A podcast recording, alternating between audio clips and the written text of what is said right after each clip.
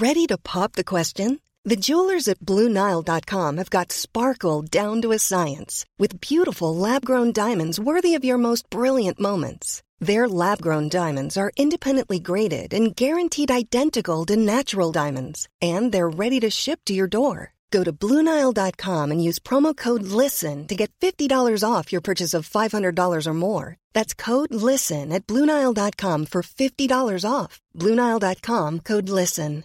Hiring for your small business? If you're not looking for professionals on LinkedIn, you're looking in the wrong place. That's like looking for your car keys in a fish tank.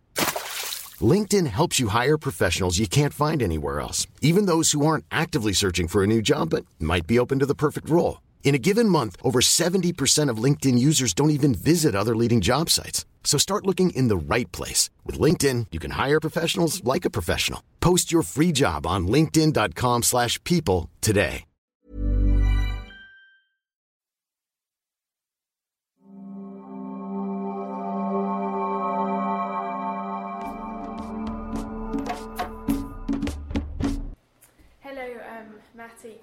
Um, you've just published your latest book, Gladiator. Um, and my first question was what prompted you to write this book? Well, the answer to that would be the previous book in the series, which was called Legionary. In fact, that was the book which started the series, and it was so popular that um, Thames and Hudson also commissioned other books in the series. So we've got Viking and Samurai coming out, and Knight, which is already on the shelves. And my wife never reads my books until they're actually in book form. And once she had read Legionary, she said, Well, you really ought to do one on gladiators. And once she had said that, it became perfectly obvious to me that that is what I should do. And obviously, Thames and Hudson felt the same because when I pitched it to them, their affirmative came back by return of post. Right, and um, so this the book Gladiator is um, well, it's called the Roman Fighter's Manual, and it seems a more light-hearted, more humorous um, way of writing a history of gladiators and presenting who the gladiators were. Um, and I wondered what the purpose of these shorter history books were. Well, the purpose that we're doing here is, as you will see when you look at the humour, it is of a pretty dark type, as um, you would expect given the subject matter, because um, the subject, which is basically people semi voluntarily being forced to fight and kill each other, is, when you get right down to base of it, a grim topic. But I approach it with, a, you might say, a certain gallows humour, which I suspect the gladiators themselves had. And what it tries to do is to pull people off the stands and into the arena. There are dozens of other books written about gladiators, but here's one where I actually try and take you behind the shield, what it's like to see through the helmet, how much you can see through the helmet, um, how heavy your sword is, how you would rest your shield in between um, spells of fighting, how long you can expect a combat to take, all the nitty gritty details that a real gladiator would know. And what sort of sources did you use then to, to have this more nitty gritty um, understanding of gladiators? Well, there were three different sources, and one of the joys of writing this kind of book is that you can combine them to make a complete picture. So the first source is the archaeological, and there's new archaeological discoveries coming up. There's places like the graveyard at Ephesus, where you can actually wander around and read gladiator tombstones, including one gladiator who claims that he died at the age of 99. Um, so, as well as the archaeological side, though, you've also got the mentions in the sources. So, you have Cicero, who remarks that um, in rhetoric you have to be like a gladiator who's practiced his stance so that he can move from attack to defense f- so fluently that it almost looks like poetry in motion. And Seneca also mentions an awful lot about gladiators, and Juvenal, who being a bit of a nerdy poet, um, seems to have taken a special dislike for them and has some very informative invective about them. And finally, there are the reenactors, people who dress up in this kind of kit and try for themselves to see what it's like and what a gladiator would do. And quite often, I've learned a lot from them telling me what is and isn't possible. Mm-hmm. And how realistic then would um, reenactments of gladiators and their combats be? Well, of course, um, the major limitation is that these days you can't really shove 18 inches of steel into somebody without the authorities getting very upset with you. So there is a major drawback there. But nevertheless, um, if you've seen these people fight, you'll know that they certainly go about it with a great deal of gusto and um, not a great deal of concern for their opponent's well being. So a lot of the techniques that work there, such as opening up a shield by hooking it aside for a stab, that would still work today. But also small things, like you'll notice my gladiator on the cover is barefoot. And that's because they discovered you can't wear sandals in an arena because the sand gets between the straps and becomes pretty crippling after a while.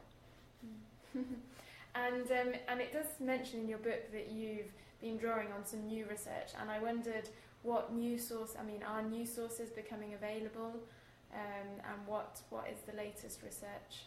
Well, the fall of the Iron Curtain has opened up a whole new area for research.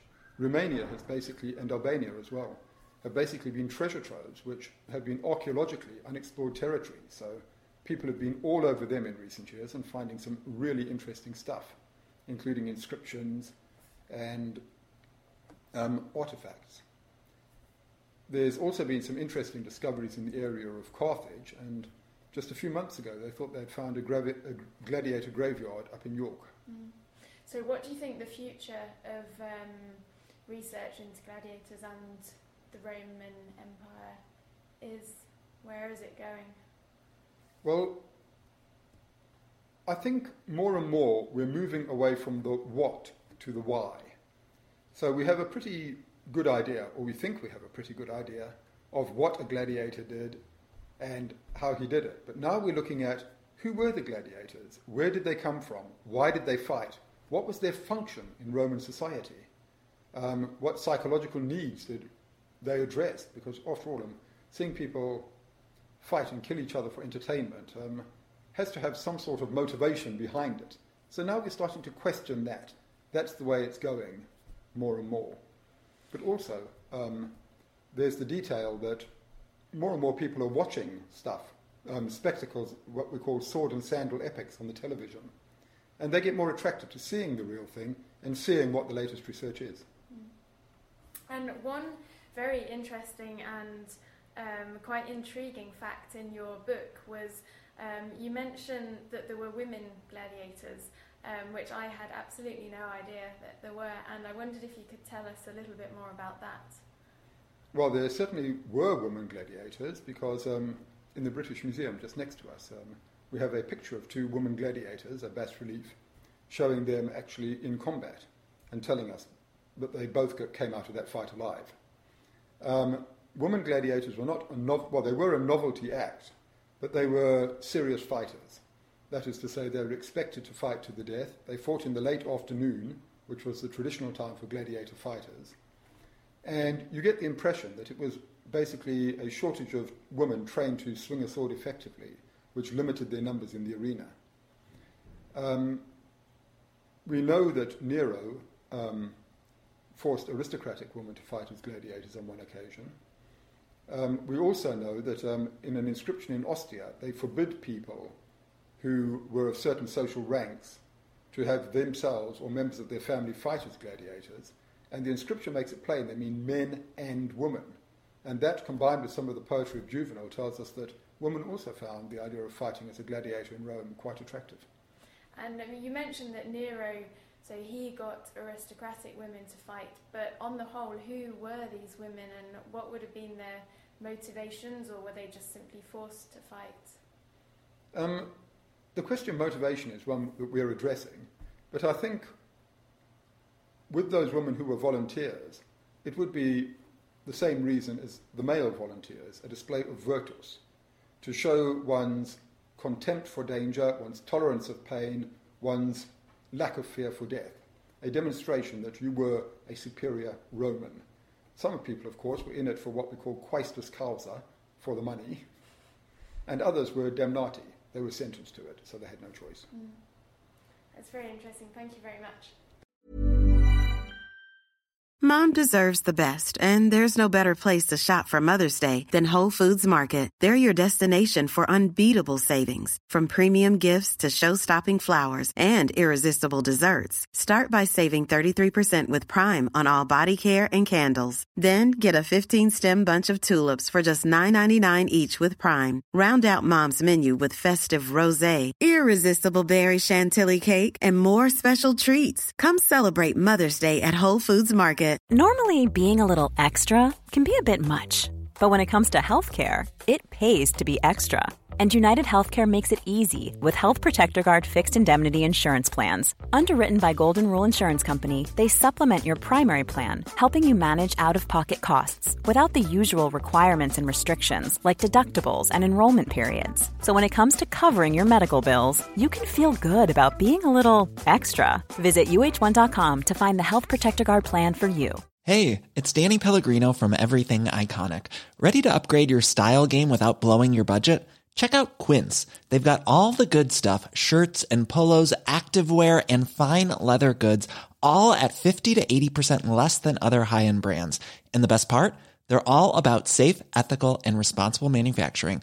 Get that luxury vibe without the luxury price tag. Hit up quince.com slash upgrade for free shipping and 365 day returns on your next order. That's quince.com slash upgrade.